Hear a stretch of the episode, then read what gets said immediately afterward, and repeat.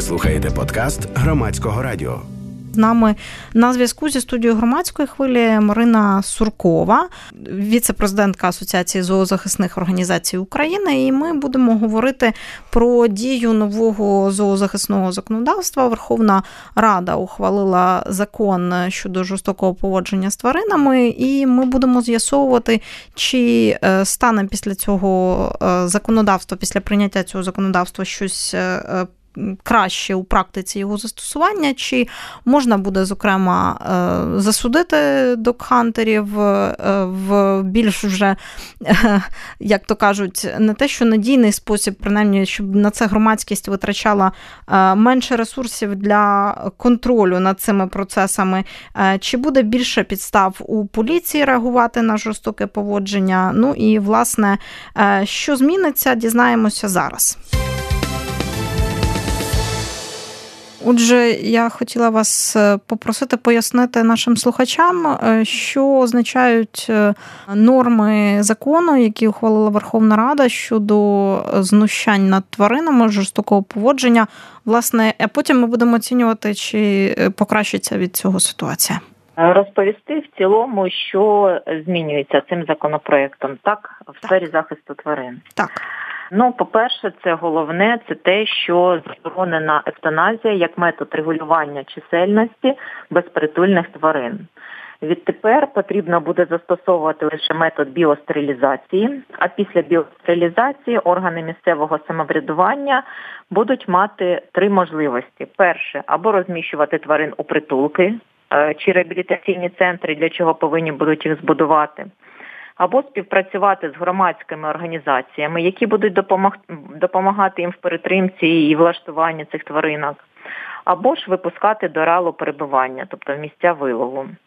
Також будуть заборонені фотопослуги з дикими тваринами, е, залишення тварин в автівках при температурі навколишнього середовища вищої, ніж е, плюс 20 і нижчої 0 градусів, що ще доброго.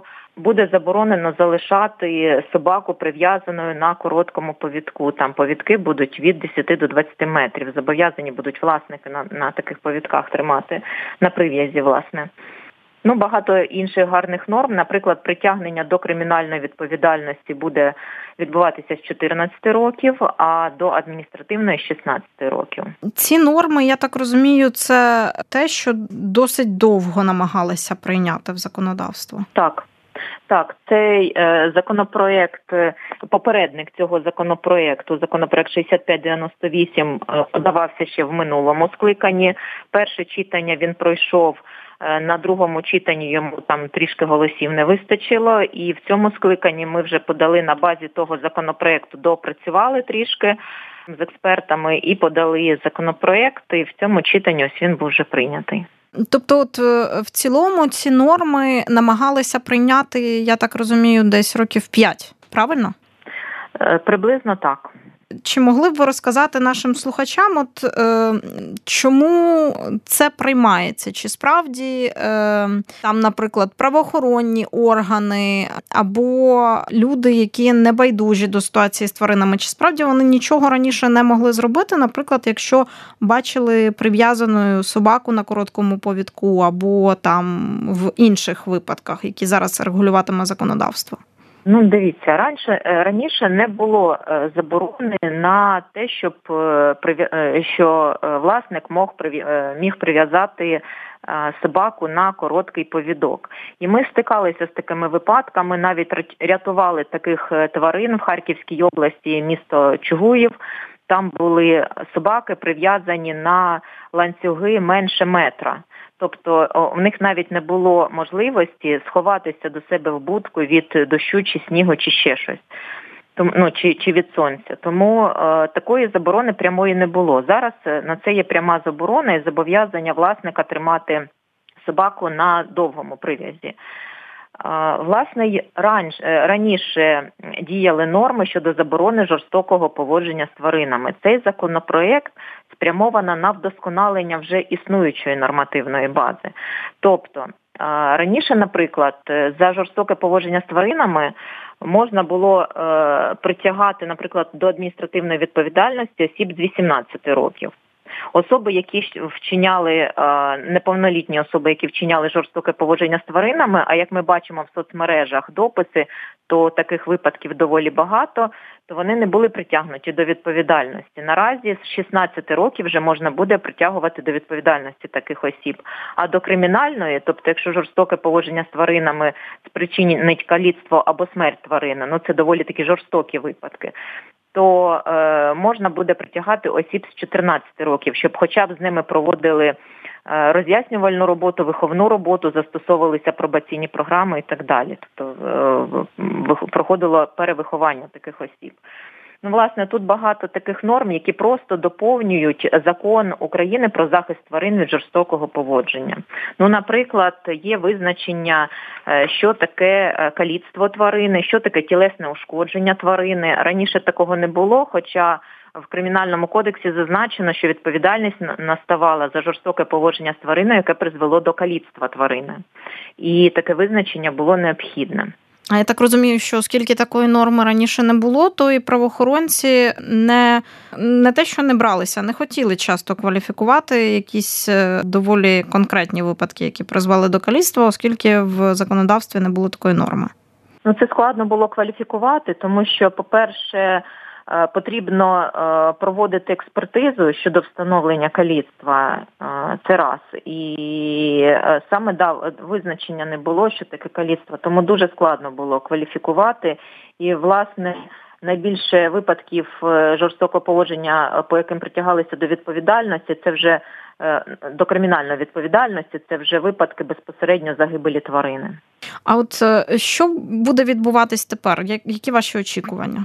По-перше, я думаю, що в тих е, містах кількох, які залишилися в Україні, які негуманно поводяться з безпритульними тваринами, там впровадяться такі гуманні програми поводження, тобто методом стерилізації. Хоча в багатьох містах це вже введено, але маленькі населені пункти ще не дуже розвинені в цьому напряму. Тепер в них буде прямо передбачено законом біостерилізація і надалі гуманне поводження з тими тваринами. То я думаю, що це буде дуже великий плюс е, в сфері регулювання чисельності безпритульних тварин.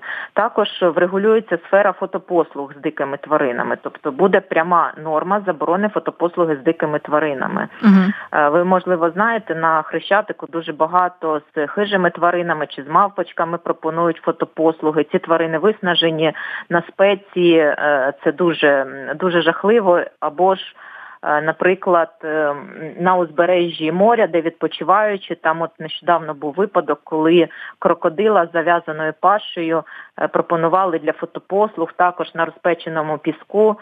Ну це також жорстоке поводження з тваринами і експлуатація тварин заради заробітку. Тобто фотопослуги тепер будуть заборонені, і поліція зможе приїздити, складати протокол про адміністративне порушення, і притягувати до відповідальності. Краще вже врегульована сфера вилучення тварини. Наприклад, при у випадку жорстокого положення з тваринами поліцейський під час складання протоколу зможе вилучати тварину, якщо е, є загроза її життю чи здоров'ю, не залишати у живодера, а вилучати цю тварину. Е, це питання врегульоване. Власне, врегульоване найбільше питання це щодо е, утримання собак, яких е, прив'язують на короткі на короткі ланцюги при утриманні на присадибних ділянках. А а от хто поліція має відповідно до закону реагувати, а чи має стежити за дотриманням цих норм? Так, звісно, звісно, має. І в закон про захист тварин від жорстокого поводження була внесена стаття. Зараз скажу відредагована стаття 32 повноваження органів національної поліції, і вони тепер повинні будуть дивитися за дотриманням вимог у сфері захисту тварин від жорстокого поводження і повинні будуть вживати відповідних заходів у разі порушення законодавства у цій сфері. Тобто, прямо буде передбачено законом це. Ну і відповідні зміни в закон до Нацполіції вносяться. Тобто, наприклад, на не тільки на виклик громадян тепер поліція має реагувати, ну а й самостійно якимсь чином контролювати виконання законодавства, правильно? Е, звісно, ну власне е, в них і є такий обов'язок, що, наприклад, у разі виявлення в соцмережах Угу. Наприклад, е, випадку жорстокого поводження з тваринами. Якщо якийсь свідок виклав якийсь випадок жорстокого поводження з тваринами, поліція і зараз повинна реагувати, повинна е, відкривати кримінальне провадження і розслідувати цей злочин. Тобто і зараз це є. Е, проте, ну скажімо так, ця сфера е, потребувала е, врегулювання, тому що ще є адміністративна відповідальність, не лише кримінальна, а й адміністративна. І власне це необхідно було прописати безпосередньо. А ви згадували про те, що є міста, які е, досі не врегулювали жорстоке поводження з безпритульними тваринами. Що це за міста? Чи могли б ви їх назвати? Е, можу назвати так, це місто Харків, е, в якому до цих пір ще працює живодерня, ну це так називаємо. Е, зоозахисники називають живодерною, це комунальне підприємство, якому масово знищуються тварини. Тобто частина там реально прилаштовується, але е, більша частина тварин е, піддаються евтаназії або там ще є природний падіж. Звісно, це дуже ганебна така практика. Е, там дуже великий штат, реально, там 120 осіб. Е, працюють там близько 20 ветеринарів, проте вони записують у звітності природний падіж і евтаназію. Вони не хочуть соціалізувати цих тваринок, тобто там е, відбувається евтаназія не по медичним показникам, а власне Е, пишуть в актах з евтаназії, що в тварини глисна інвазія, ну це звичайні глисти, які uh-huh. лікуються таблеткою. Це всі власники тварин знають. А, Але в цьому комунальному підприємстві ну. Просто евтаназують цю тварину, і там е, відбувається це масово. Тому от для запобігання, і причому хочу зазначити, що це підприємство намагається розповсюдити свою діяльність на всю Харківську область і на е, сусідні області, тобто якісь маленькі населені пункти вони пропонують свої послуги або фізичні особи-підприємці, які працюють під це підприємство. Ну тобто Фізична особа-підприємець складає договір з органом місцевого самоврядування, відловлює собак і відвозить на евтаназію в в Харківське комунальне підприємство. Це на, на, насправді дуже жахливо. Ми ж цивілізована країна, і ми повинні вирішувати це питання гуманними методами. Тим більше, якщо у нас є такий зразковий приклад, наприклад, як Львів. Там взагалі це питання дуже так по-європейському вирішується, і ефективні показники е, покуси значно знизилися на вулиці. Майже немає безпритульних тварин, тому що їх діяльність спрямована на прилаштування безпритульних тварин, максимальне прилаштування безпритульних тварин. Тобто є європейські методи, які необхідно застосовувати. Власне у всіх містах відбувається стерилізація тваринок: Київ, Дніпро. Рівне, Вінниця, е, Одеса. Ну, всі великі міста вже застосовують стерилізацію. Ну, майже всі я маю на увазі, крім Харкова. Ну тобто сама кричуща ситуація в Харкові. Так, так. Але є невеличкі містечка, які теж можливо застосовують. Які теж закуповують послуги таких підприємств, ну цього підприємства Харківського, яке яке евтаназує тварин, на жаль. Після впровадження цього закону е, ви очікуєте від Харкова от яких дій? Що живодерня закриється, так? А що ще? По-перше, там відбувається взагалі окрема боротьба з цим комунальним підприємством. Там є ініціативна група, яка вимагає звільнення керівника комунального підприємства. Е, ініціативна група також після прийняття цього законопроекту, ну, після підписання законопроекту, після того як він вступить в дію, е, буде вимагати також перегляду програми регулювання чисельності безпритульних тварин.